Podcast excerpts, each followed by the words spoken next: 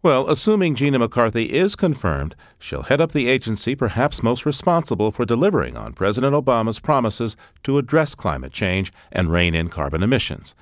But the next EPA head could face a surprising and continuing obstacle inside the Obama administration itself at the Office of Management and Budget. Lisa Heinzerling, a former EPA official who is now a law professor at Georgetown University, has written about OMB's sometimes obstructive role in environmental rulemaking. She joins us now from Washington, D.C. Welcome to Living on Earth. Thanks for having me. First off, please explain to me what is the Office of Management and Budget and how does it impact the Environmental Protection Agency's ability to promulgate regulations? The Office of Management and Budget is an office within the White House famous mostly, as the name implies, for managing budgetary issues.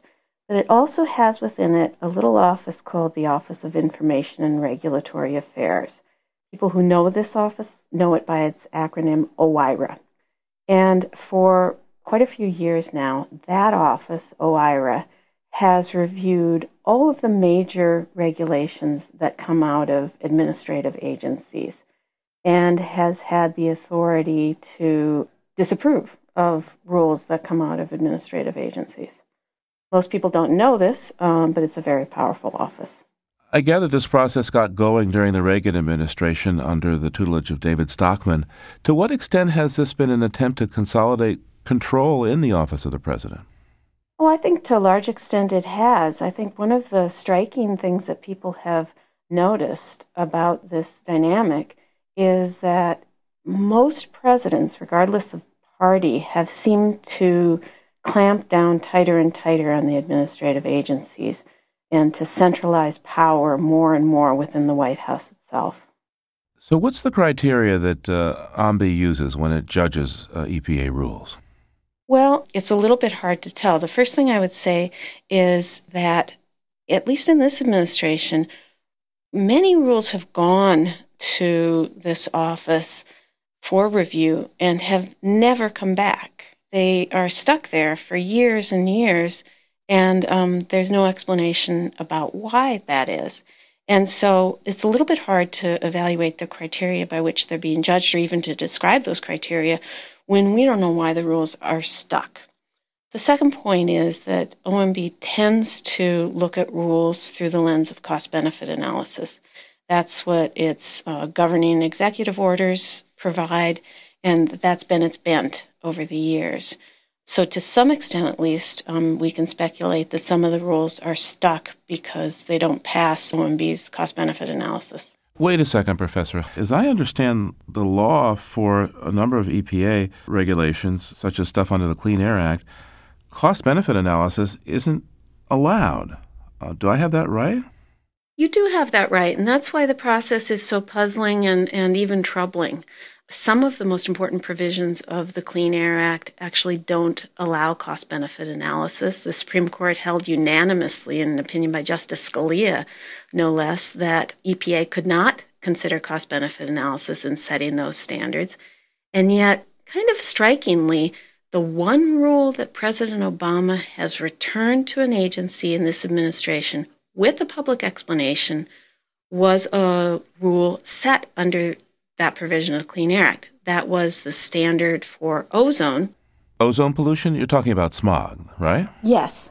And so the troubling message that this sends is the possibility that cost benefit is being used to evaluate rules even where it's legally forbidden. What did the president say in his message of transmittal saying that he was sending the ozone rule back to EPA? Did he mention cost benefit? That's so interesting. He actually said um, he cited regulatory burdens and regulatory uncertainty and the economic conditions in the country. Sound an awful lot like the consideration of costs, to me at least.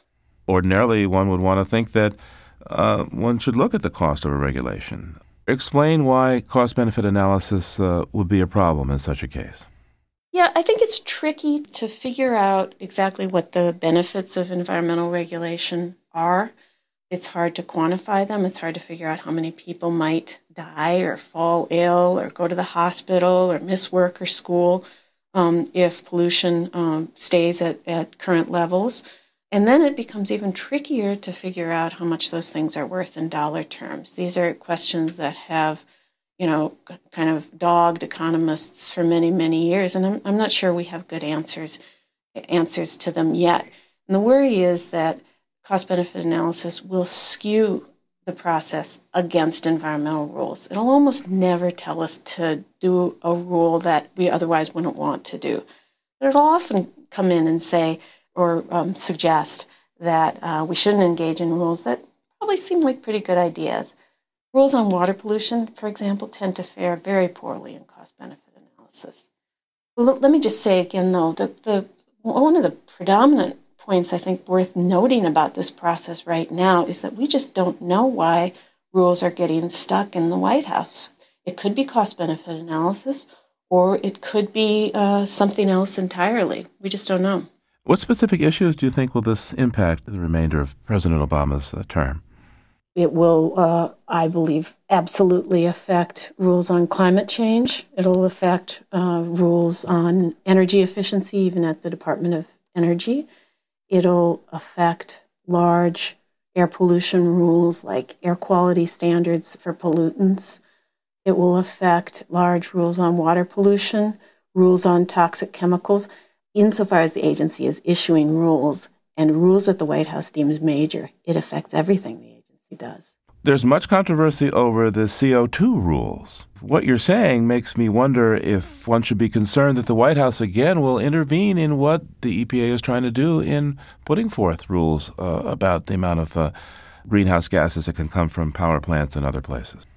Well, I think that given the way the administration has handled regulatory policy so far, there's no question but that any rules on greenhouse gases from the EPA will go to the White House for review. And uh, in that process, they may well be either substantially changed or could be rejected altogether. And this will be in public view? Not necessarily. I would hope that something so important would be more transparent than some of the other processes I've described, but I can't say that it will be given the track record.